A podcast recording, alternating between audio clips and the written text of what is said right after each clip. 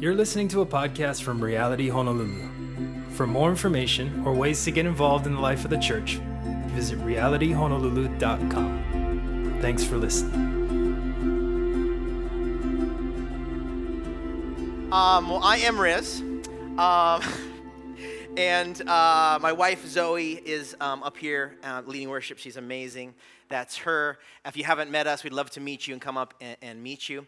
But um, as Christian said, we're two months old and we're part of the Reality family of churches. And uh, started in a little town south of Santa Barbara, California, called Carpinteria, California, um, area where I grew up and um, started uh, being a part of that right out of high school and was on staff there for about 10 years. And God just did incredibly abundantly more than we can ever ask or imagine. And He just started us uh, planting churches. And now there's a reality in San Francisco and LA and London and Boston. And God called us over the last five years or so to start a reality here in Honolulu. And so, uh, and He chose us to do so. And so we are blessed and excited for the season that God has us in. Um, but that's the short version of the story. We're just excited and uh, for what God has and know that He has us here and uh, we don't know much more than that, but we have His Word and we have His Spirit. Amen? And so that is plenty. So, we are in the book of Mark, if you haven't been with us. Today, we're going to be finishing chapter 2 and actually dipping into chapter 3. So, we're jumping right along. Um, we're in Mark chapter 2, verses 23 through chapter 3, verse 6. So, the last half of chapter 2 and the beginning of chapter 3. If you don't have a Bible, maybe you can share with someone next to you, or if you uh, get in the rhythm of that, there is Bibles as you walk in either door that you can just grab and use for the Sunday. Uh, I'm teaching out of the New Living Translation. It may be different than what you have, but we've got it up on the PowerPoint screen in case um, you need it. But why don't you join with me as we read God's word, Matthew, or excuse me, Mark 2 23. Picks up and it says, One Sabbath day, as Jesus was walking through some grain fields, his disciples began breaking off heads of grain to eat. But the Pharisees said to Jesus, Look, why are they breaking the law by harvesting grain on the Sabbath? Jesus said to them, Haven't you ever read the scriptures, what David did when him and his companions were hungry? He went into the house of God during the days of Abiathar, the high priest, and broke the law by eating the sacred loaves of bread that only the priests were allowed to eat. He also gave some, uh, gave some to his companions. Then Jesus said to them, The Sabbath was made to meet the needs of people, and not people to meet the requirements of the Sabbath. So the Son of Man is Lord even over the Sabbath. Jesus went into the synagogue again and noticed a man with a deformed hand. Since it was the Sabbath, Jesus' Jesus's enemies watched him closely. If he healed the, the man's hand, they planned to accuse him of working on the Sabbath. Jesus said to the man with the deformed hand, Come and stand in front of everyone. Then he turned to his critics and asked, Does the law permit good deeds on the Sabbath, or it is a day for doing evil? Is this a day to save life or to destroy it? But they wouldn't answer him. He looked around at them angrily and deeply saddened by their hard hearts. And he said to them, Hold, and he said to the man, Hold out your hand. So the man held out his hand, and it was restored. At once, the Pharisees went away and met with the supporters of Herod to plot how to kill Jesus. This is the word of Lord. Let's pray. Father, we thank you for today. We thank you that this is the day that you have made, and we rejoice and we're glad in it. And God, we come because we want to hear from you. We don't, we don't come to get a show or to uh, or anything like that. We want to receive what the Word of God by the Spirit of God says to us, what it means and how it applies to our lives.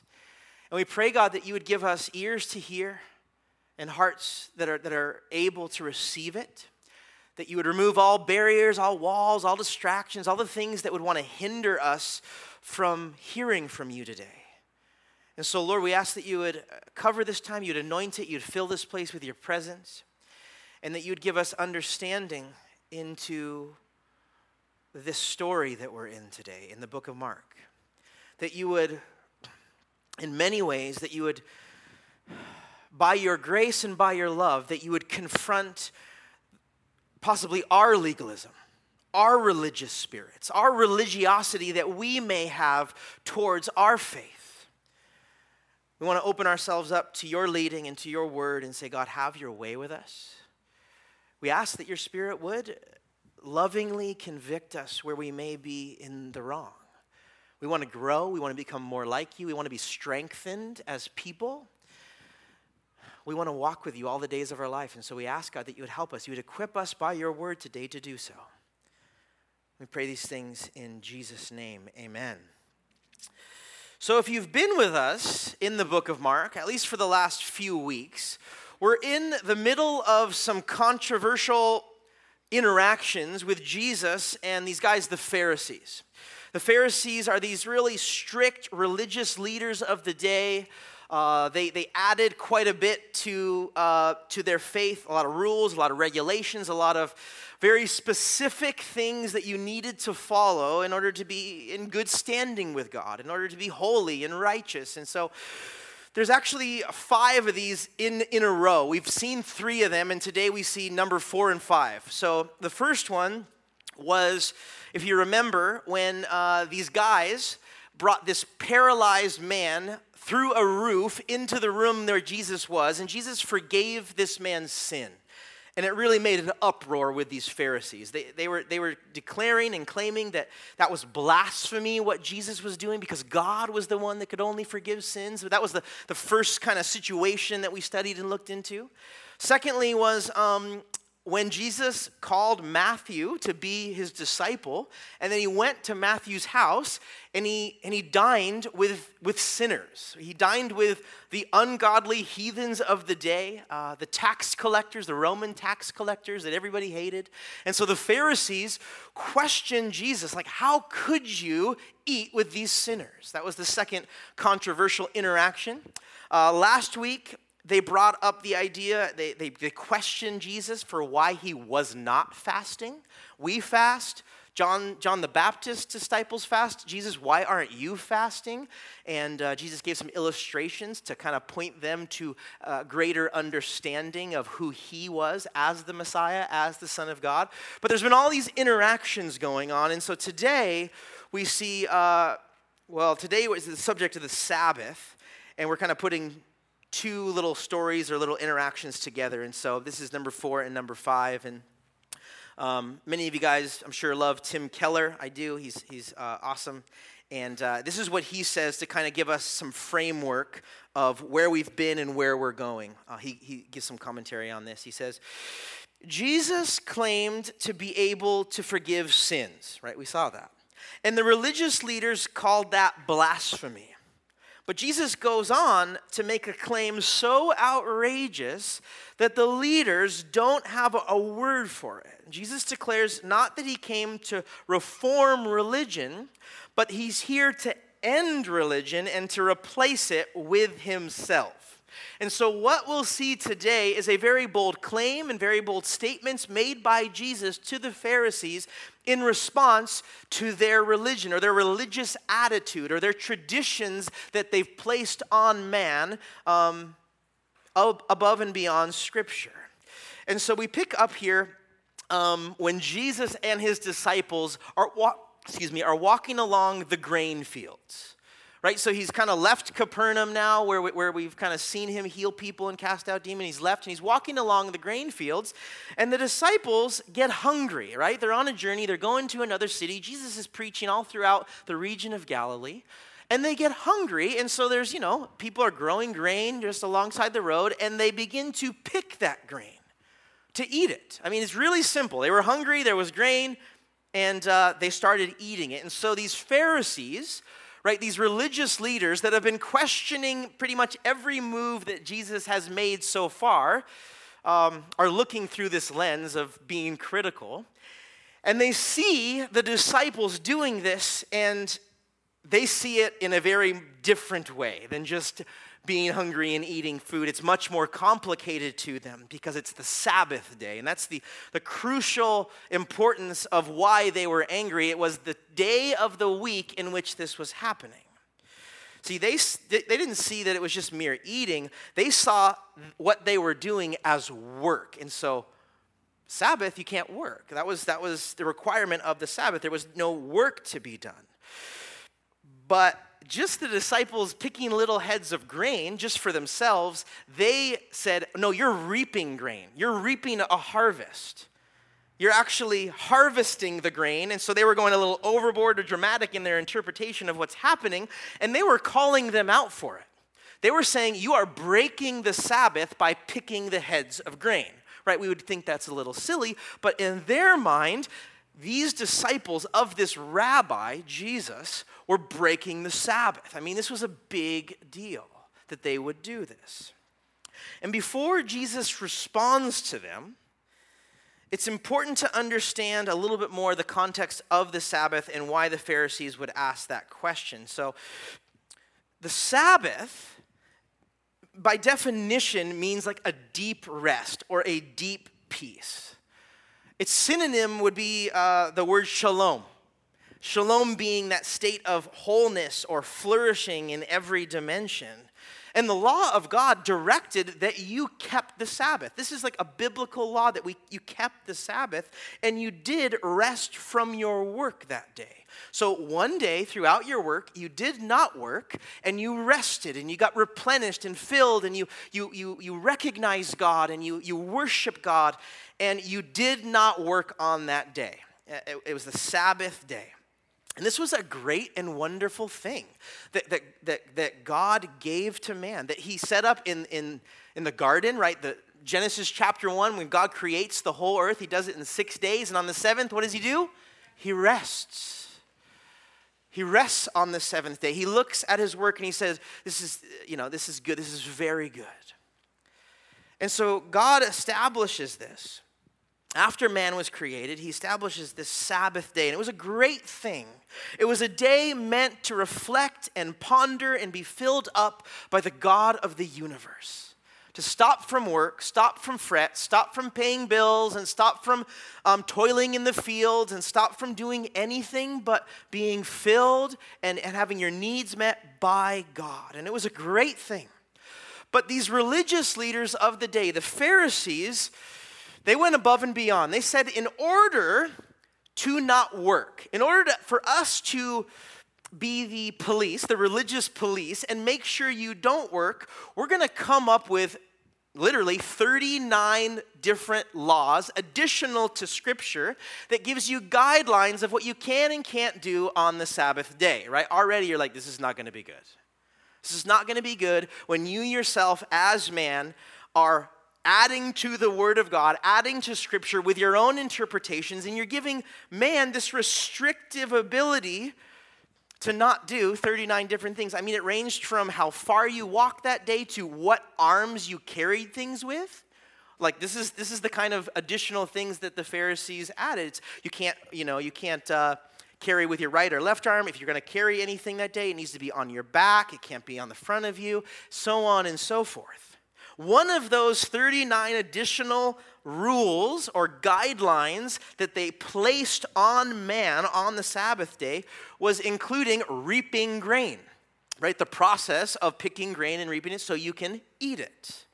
And so that's why in our story today, when they see the disciples just picking grain, they're like, dude, you're breaking the Sabbath. Really, they're not necessarily breaking the Sabbath, they're breaking your rule you added to the Sabbath. And that's the point of the story today. And so, what Jesus does, he responds to their question, right? Their, their, question was, Why are you breaking the law by harvesting grain on the Sabbath? Verse 25, Jesus said to them, Haven't you ever read in the scriptures what David did?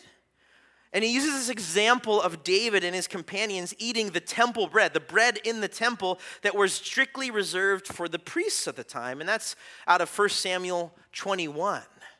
But he gives this kind of quick example like David did the same thing. He was hungry and his companions were hungry, and he went into the temple and he ate the temple bread, and that was fine. He, he broke law then, but that was fine. And he goes on and he begins to explain the Sabbath even more. Verse 27, he said to them, You know, David did that. It was okay for them. And then verse 27, he says, he, he gives them the purpose, Right? Some of your translations would say the Sabbath was made for man, not man for the Sabbath. I actually really love how the New Living Translation puts it because it helps us further understand the meaning. It says the Sabbath was made to meet the needs of people, not people to meet the requirements of the Sabbath. See, there's a, there's a big difference there. Like, there's a big difference there. It, it, wasn't that God set up the Sabbath day and then he's like, okay, I have this day now to rest. I got to go now create a creature to enjoy the Sabbath. No, remember, remember Genesis? Remember the Genesis? Remember the story? Man was created before the Sabbath day. And Jesus is reminding of this. God gave us the Sabbath so that man could rest, not so that man could just obey all the rules of the Sabbath. See how different that is? It's a whole paradigm shift. And he was reminding them again why the Sabbath was created, what the purpose of the Sabbath was. He goes back to the book of Genesis to do this that God made the whole world and everything in it. He rested on the seventh day, and that the Sabbath was created for man, not the Sabbath, not, the, uh, not man for the Sabbath. Because again, the Sabbath was supposed to be a day to stop and be replenished and get deep rest. I mean, to, to be restored, to have God meet us and heal us, fill us from our work. And I mean, I think, I think in, in, in some ways, for those of us that haven't ever celebrated the Sabbath, we haven't ever taken time out of our weeks to be filled up by God, you can naturally, you naturally start saying, Man, I need a vacation, I need a break, I need a day off, because we weren't meant to just keep working, keep working, keep working. We weren't meant to do that. We were meant by design that, that God saw us, He created us, and He says, You need a day to rest and to be with me and meeting human needs, like for instance, them being hungry and them picking grain. Or as we'll see in our text this morning, like Jesus healing this man's hand. I mean, meeting human needs is exactly the point of the Sabbath. Right? These Pharisees were pointing out, you shouldn't do this, you shouldn't do that. And Jesus is like, this is the point. On the Sabbath, human needs are to be met by God. David's and his disciple, David and the disciples, what they did falls right in line with God's intention of why he asks us to observe the Sabbath. They were missing the point. Like once again, right, when he I mean, right? They're in the house, like, uh, you know, at the beginning of Mark chapter 2, and this man gets lowered into the room, and Jesus forgives his sin. Like, shouldn't that be a good thing? Jesus makes this paralyzed man walk again. Shouldn't that be a good thing, right? That every time there's this wonderful, amazing thing that God does, the Pharisees just pick it apart. Why are you eating with sinners, Jesus? Why are you healing, uh, healing the sick? Why are you forgiving sin? Now it's, why are you eating when you're hungry? Why are you healing this man? It's like, are you serious? Like you're really questioning that. And that's, that's this, that's what's happening right now. So the Pharisees, their, their ritual requirements, like their religion, like their, their religiosity, their legalism, was, was actually trumping human need. Or, in other words, like their religion was overcoming their relationship with God. And he goes even further to tell them what the Sabbath was really about. Like, look at verse 27 of our text. Then Jesus said, you know, we just read that. Sabbath was made to meet the, the needs of people, not, not people to meet the requirements of the Sabbath. Verse 28, it says, So the Son of Man is Lord even over the Sabbath. So Jesus doesn't say, like, he doesn't do away with the Sabbath. He doesn't say the Sabbath is um, not important. He actually affirms it, he celebrates it. Um, he says it's good and right that, that man celebrates the Sabbath and he, and he affirms the, the need for rest. But he doesn't he doesn't disagree that people shouldn't participate in the Sabbath, but what he's doing is he's squashing legalism. He's dismantling this whole religious paradigm and he's pointing back to his identity as Lord of the Sabbath. When he says, I'm the Lord of the Sabbath, Jesus means that he is the Sabbath. Like, He is the point. He is the thing that you're supposed to get or want to get on the Sabbath. See, he, we know this. Maybe we, we, maybe we don't, but Jesus is the source of like the deep rest that we as humans need. And it's much deeper than like, I need a vacation and I need to like spend some time on. Like, we are designed to be with God and commune with God and to know God on a really deep level. And when we fail to do so, we'll feel that. We'll feel this deep, like, like soul unrest that we need to connect with our Creator. Because we know how that is. Like, we think, oh, if I just only have a weekend off not doing anything, I'll be good but it's like a band-aid you know? Or or we go on like a vacation and the vacation just ends up not being a vacation. We come back even tired or you know more tired than when we left. The sabbath is meant to encounter and know god. See this one day a week rest is, is supposed to be like a taste of like that deep divine rest that we need. And jesus is the source of that rest. And, and we need that God knew that we needed that, so He established the Sabbath, right? He established us first, and He knew we needed that. And so He gave us the Sabbath not as a restrictive day where we can't do anything, but actually a gift to us. You know, it's, it's, it's kind of like um, I always joke, you know, you, when kids are young, you kind of have to force them to take a nap. And they think a nap is a bad thing. It's like this restrictive, right? But then it's so funny as time goes on, like I so badly wish someone forced me to take a nap. Right? Don't you wish like you can't do anything, you need to stop, you need to leave that early, you can't do anything, and you have to take a nap? Like that would be the, the greatest gift. Right? If you could just if you could say that, like add it to your whole life, like force me to take a nap, I have to, I have to stop everything. Because you know, when your kids are young, it kind of does. Like the nap trumps a lot of things. Like, oh, gotta take a nap, nap time, can't do that, can't do this. Naps but for the kids, like they hate it, right? They don't want to, they, want, they don't want to do it. It's like a whole paradigm shift, and it's exactly the same way here. These Pharisees were thinking of the Sabbath as, as a burden, as a yoke, as, a, as 39 different ways in which you can't do anything, and if you do anything, you're going to break the law. And Jesus is like, You're missing the point. I'm the point of the Sabbath. Come unto me so I can refresh you and enjoy this day. Be refreshed. It's a gift that I'm giving to you just like a nap, nap would be a great gift right now. but the Sabbath is, is for us. You know, we, we should observe the Sabbath. You know, traditionally, it was from like Friday sunset to Saturday, Saturday night sunset. So a 24 hour period where you would celebrate the Sabbath. You would work um, Sunday through Friday night, and then Friday night through Saturday night. That would be the time where you just stop any work and you're with Jesus and you're, and you're, and you're not like doing all the stuff that burdens you down. You're being refreshed and renewed. And it isn't by any means that the Sabbath is done with and we should still celebrate the Sabbath, but we, it may look differently for us, right? We may not be able to set aside a whole day for Jesus to replenish us and give us rest.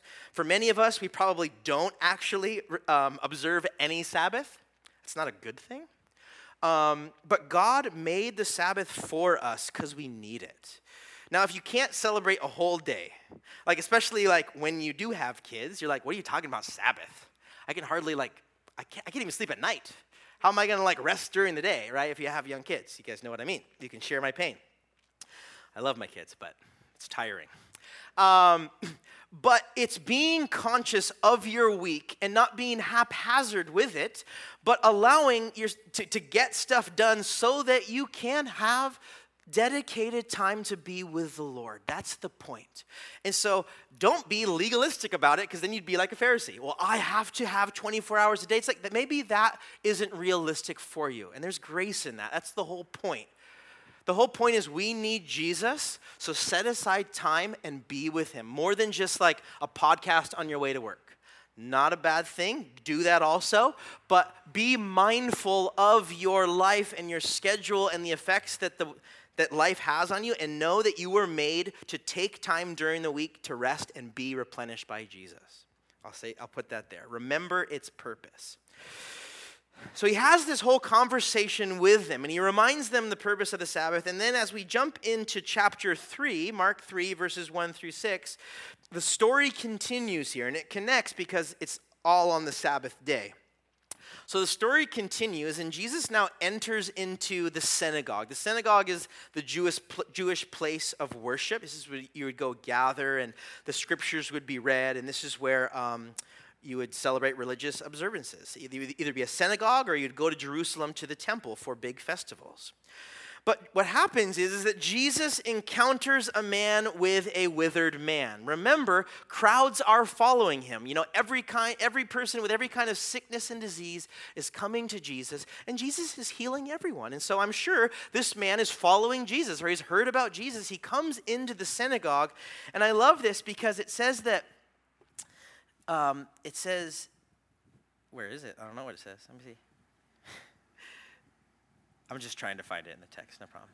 So let's read it together. Jesus went into the synagogue again. Note, this is it, verse 1. And Jesus noticed a man with a deformed hand. And so what's cool is that Jesus noticed this man's deformed. Out of the whole crowd, he notices this man. And these Pharisees are wondering what Jesus is going to do. Verse 2, it says, Since it was Sabbath, Jesus' enemies watched him closely because, context sake, work was also healing anyone. So, if Jesus was going to heal this man right now, he would also break the Sabbath. And what's interesting is these Pharisees, even though they were critics of Jesus, they knew that Jesus could heal this man. They had been walking and they had been seeing miraculous things. They still weren't believing in the same way, right? They were being really critical of Jesus' actions rather than trusting in him. But they knew Jesus could heal this man. They had seen him do so much more, right? Just a withered hand. They had seen someone that was paralyzed walk for the first time. I mean, right? Jesus can heal this guy's man, but they watch him closely. And I can only imagine what they were thinking. They're like, nope, I can't, no, he better not do this. He better not heal him right now. He can't. It's the Sabbath. What is he doing? Right? Because it's like this moment in the synagogue where this withered man with a withered hand. Jesus notices him. They're starting to walk to each other, and then what happens is, verse three. Jesus said to the man with the deformed hand, "Come and stand in front of everyone." Jesus, knowing the Pharisees' hearts, know what they're thinking. We learned that several verses ago that Jesus can read minds. He can do that. He knows our hearts, He knows our thoughts, and so He knows what verse 2 says that if, if, they, if Jesus healed this man, they were planning to accuse him of working on the Sabbath. Jesus knows what the Pharisees are thinking. He sees this man with a withered hand, and he says, Come here in front of everyone. I mean, this is like a showdown. Jesus is calling him to like the center of attention on stage in the synagogue before the critics and he turned to the critics in verse 4. He turned to these Pharisees and he asked, Does the law permit good deeds on the Sabbath, or is it a day for doing evil? Is this a day to save life or destroy it? But they wouldn't answer him. So Jesus brings this man in front of everyone. and it says, and and they were wondering what he was going to do. He asks them these questions. In verse 5 it says he looked around them at them angrily and was deeply saddened by their hard hearts. The reason why Jesus became angry with them with these religious leaders is because the Sabbath was about restoring the diminished. It was about replenishing the drained, repairing the broken. This is what the Sabbath was about. And he was broken over their hardness of hearts towards this situation. And this is one of the few times we see Jesus as described as having anger. I mean, this is a big deal. And he's confronting their religion, he's, he's, he's confronting their legalism right? Because how, how could, if, if you're to love, if you're trying to love God and you know Scripture and you know the heart of God, how could you question that I would heal this man? To heal this man's shriveled hand is to do exactly what the Sabbath is all about. And in their heart of hearts, they were questioning Jesus. They were plotting to kill Jesus because of him doing this. These Pharisees or these critics aren't the only ones that fall into the trap of legalism like this. Like religiosity or legalism leads to being judgmental and being critical to others. And unfortunately, uh, we as Christians in the history of the church have a tendency to do this a lot. And our legalism and our religiosity has really turned a lot of people away from Christianity. I mean, it really has.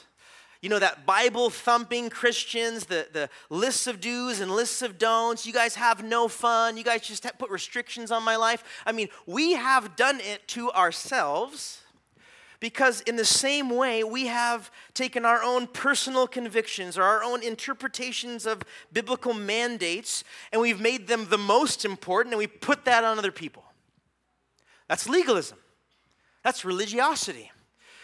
And for some of you in here, um, you might have grown up that way, and that's why you weren't in church for many years because you just felt like, man, it was too restricted. It was too religious. I feel like I couldn't do anything, and I just had to obey these certain sets of instructions, and if I didn't, I was in trouble. And you just lived in this box, this yoke of religion. Or there may be, there might be some of you today that are just coming back, and you're like sensitive to that. Most of the world is. They do not want to give their lives to Jesus because of how Christians have told them that if you do that, this is how your life is. And on behalf of um, quote unquote legalistic, critical Christians, I want to apologize for how they've represented Jesus. Like how they've represented Christianity, because that is not, as you see today, what God intended. Legalism, religiosity, a critical spirit. Like these are the things, unfortunately, that we've led in. We've, we've said, oh, I love Jesus and I love the Word of God, but let me tell you how you should live your life in these areas. Some classics, as you guys may know. Sorry if I push a few buttons here, but it is what it is. Uh, alcohol is a big one. Oh, you can't, you can't drink a drip alcohol. Or, you know, it's like, do whatever you want. But alcohol's been a huge one. How you dress is huge. I mean, it's a little bit better now, I think, but it's like, oh man, girls can't wear shorts or pants at all. I mean, let, let's just, my interpretation of the word is this, and so you cannot do that. A lot of Christians still say the only way in which you're supposed to send your kid to school is homeschool. Don't get me wrong, I don't, ha- I don't, have, I don't have, I'm not anti homeschool. My wife was homeschooled her whole life, right? Yeah, she's. She's back there going, yeah. But, but sometimes Christians get into the mode is you have to. If you're a good Christian, if you want to obey the world, uh, the word, excuse me, you have to homeschool your kids. We can do it with simple stuff like movies. You cannot rated R movies. How could you possibly watch that? Right? That's a form, that, that, that can be a form of legalism, though. What music you listen to. I mean, and it goes on, and it, we can do, we can be legalistic or critical or judgmental to really anything, right? How much some, someone's doing something in their life, how much they aren't doing something. We also can do this, and uh, man, we're really good at this, and this is unfortunate. We're really good at picking apart churches. We're so good at it. We come in with, and I don't really know why, but. The, being a pastor on staff at a church for a long time, this is a big thing that you hear. You know, it's worship style to teaching style to the length to what you did with the lights to um, what you said, what you did, the style. We're really good at that. We're really good at like when we visit a church, our own personal preferences or what we like or how we growed up, we look through that lens. And if you're doing anything different than what I'm used to, you're bad. Do you see how that's legalism? Do you see how that's being critical and judgmental? Like, do you even know their heart behind that? Don't get me wrong, there are bad churches. Like they're, they're not teaching the word of God, that are not biblical. I'm not, I'm not saying like, hey, just it shouldn't matter. Like, no, it should. But we are really good at being like the Pharisees. We have been in church history. We have the tendency to be critical and judgmental to other people's lifestyles. And we're really good when it comes to the body of Christ. And sadly, that's why uh, we have so much division in the body of Christ between denominational lines or even uh, you know secondary issue lines. If you're a Calvinist or not, if you believe in the gifts or not. Like, don't get me wrong; those are important things. But at the end of the day, like, are they not our family? Are they not brothers and sisters in Christ? Aren't we all trying to glorify God? Yes, it may be in a really, really different way, and it may not jive with you. But, I think we should, before we judge, before we are critics, before we maybe act like the Pharisees, we should really check our hearts and saying, well, what's the point? What are they trying to do? What, what, are, they, what, are, they, what are they trying to do with their lives and their lifestyle? Maybe should I extend some grace and some mercy and some love towards them? Because religiosity or legalism tends to point out potential little faults. We love to do that. Potential little faults. It may not even be a thing, but we're worried, and so we like, we look, we're looking at the little things. But legalism fails to remember the main point, or remember the essence or the purpose, or it fails to remember the grace and love and life that comes from Jesus. And that's what the Pharisees did when the disciples were picking grain. They saw the little things. You're breaking the Sabbath. He's like, they're hungry. This, you healed the man in the temple. His hand is not withered anymore. You're like, he's healed. He couldn't use his hand. He's healed. Like, get over it. Like they were totally blinded by their religion, they were blinded by their religiosity. So, what I'm not saying is that we turned a blind eye to sin. Jesus didn't do that. That's not what I'm talking about here. But like the Pharisees, we too can easily get caught up in our own religious traps and fail to see Jesus' purpose in it all. And that's real. I think that, that that's real for all of us, maybe in different ways, that we, that we have a tendency to do that. That's not the end of the story. So, the end of the story, verse 5 and 6, uh, Mark chapter 3, it says, Then Jesus said to the man, like, hold out your hand. I mean, right? He's in front of everyone. This man, you know, probably be embarrassed of his withered hand that doesn't work anymore, that's probably shriveled. He says, Hold out your hand. So the man held out his hand, and, and like before their eyes, it was restored. And I don't know if like any of you have seen God still does this. God, God's God of miracles. We believe that. We believe that He can miraculously heal people. I've seen it. I've never seen that. I mean, can you imagine if we brought someone up here and their hand was withered and we prayed and we asked God to heal it, and before you were looking at their hand and their hand that was withered is now healed? What would be your response? What, what should be your response? Like, glory to God, like, start the music up.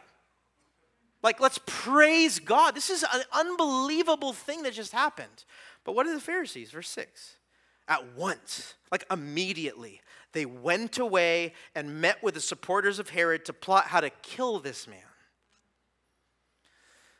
And it's just, it's just so sad. They just miss the point due to their legalism.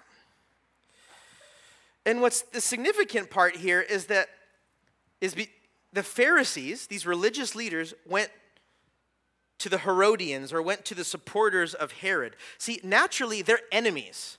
Like the Pharisees and the Herodians, they don't get along, but they've found something in common, and that something in common is to get rid of Jesus.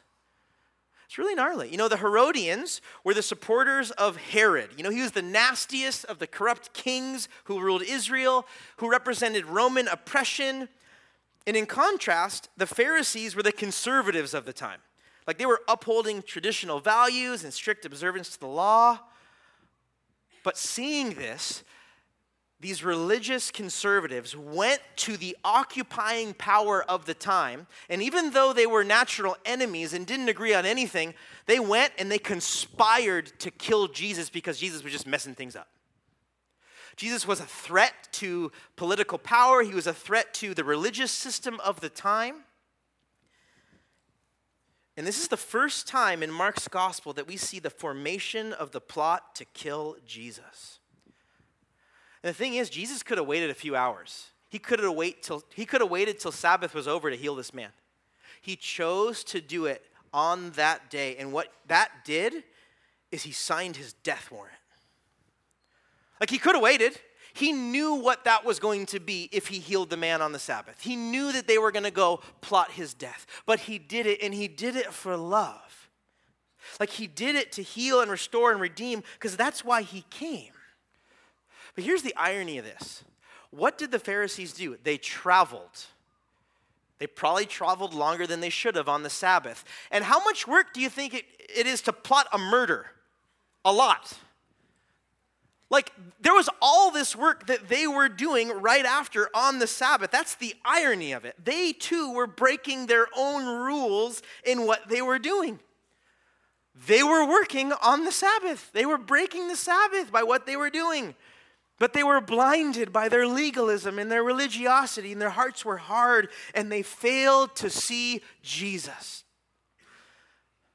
And unfortunately, we as humans can fall into the same traps where our own religious systems, our own rules, our own moral code, our own do's and don'ts can we can get so caught up with what we need to do or what we don't need to do in our performance and how we need to get God's approval and we can get so caught up maybe with religion that we fail to get Jesus. That's why I know it's like a cheesy saying, but when Christians respond to like hey, Christianity is not a religion, it's a relationship. That's like very true.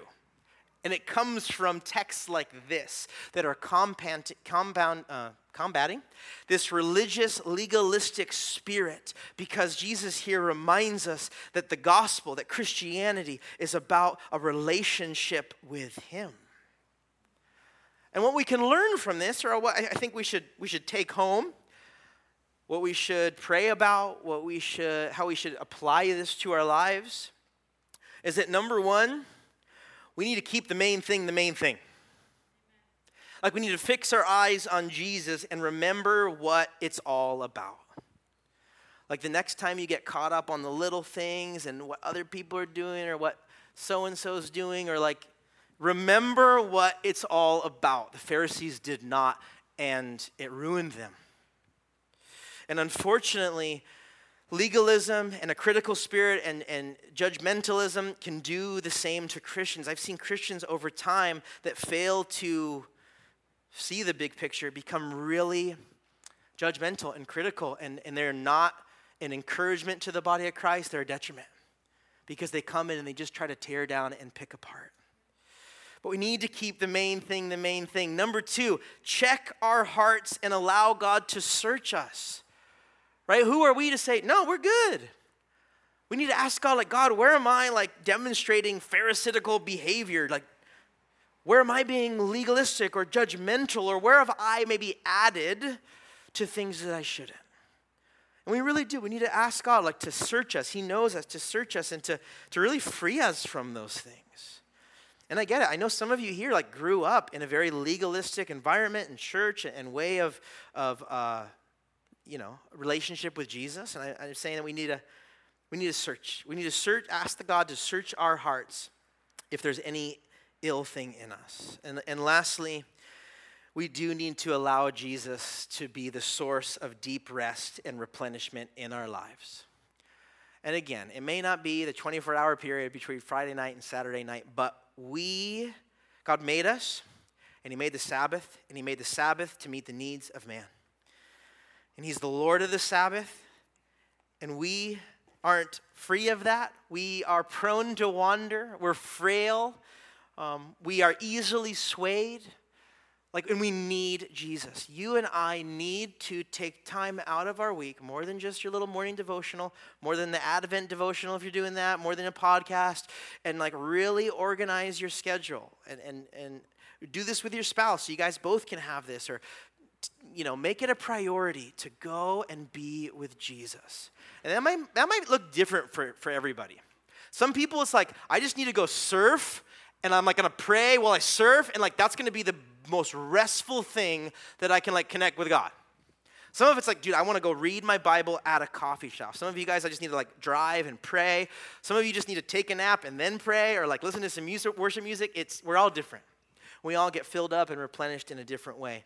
But nonetheless, let's remember that to keep the main thing the main thing, to ask God to search our hearts and allow Jesus to give us that rest in our lives. Amen? Amen. Let's pray. Thank you, God. God, thank you that Christianity is about you. It's about your love and your grace and your mercy and your compassion. And yes, because of that, we want to obey you. Because of that, we want to become holy. Because of that, we don't want to sin anymore, obviously. But Lord, I pray that we would have our priorities straight, that we'd be reminded of what this is about, that it's about you and your love for us and our obedience to you. We don't want to lose sight of that. And so help us, God. Help us to not add to, unfortunately, what legalism and religiosity has done to Christianity. We ask that we as a church would be a people that show much love and grace and generosity to those around us. That instead of pointing out failures, that we would embrace people with love. Instead of picking apart the little things, that we would remind people of the, the main thing. And so, God, we, we want to grow. We want to be sanctified. We want to become more like you, but we want to make sure our eyes are on you, and you are the reason that we do it. Not because we just have a whole bunch of rules because we have to. We want to we want to have that relationship with you intact first. We thank you for your word this morning. We ask that you'd seal it. And as we continue to worship, Lord, we ask that we would spend this time doing that. We would spend this time worshiping you, but then also receiving from you and maybe praying during this time and asking you if there is anything that we need to repent of. Any, any way that we have been judgmental or critical or legalistic in our lives, would you free us from those things? Make us more like you. In Jesus' name, amen.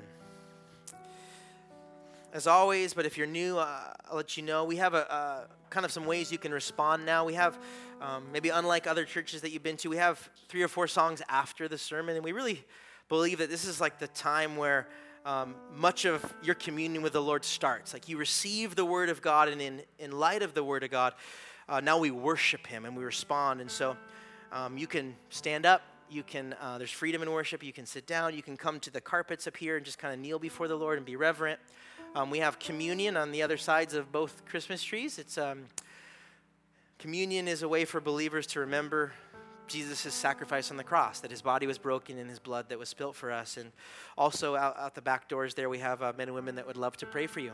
And just uh, for anything that god may have spoke to you or just anything going on in your life. Um, but take the most of this time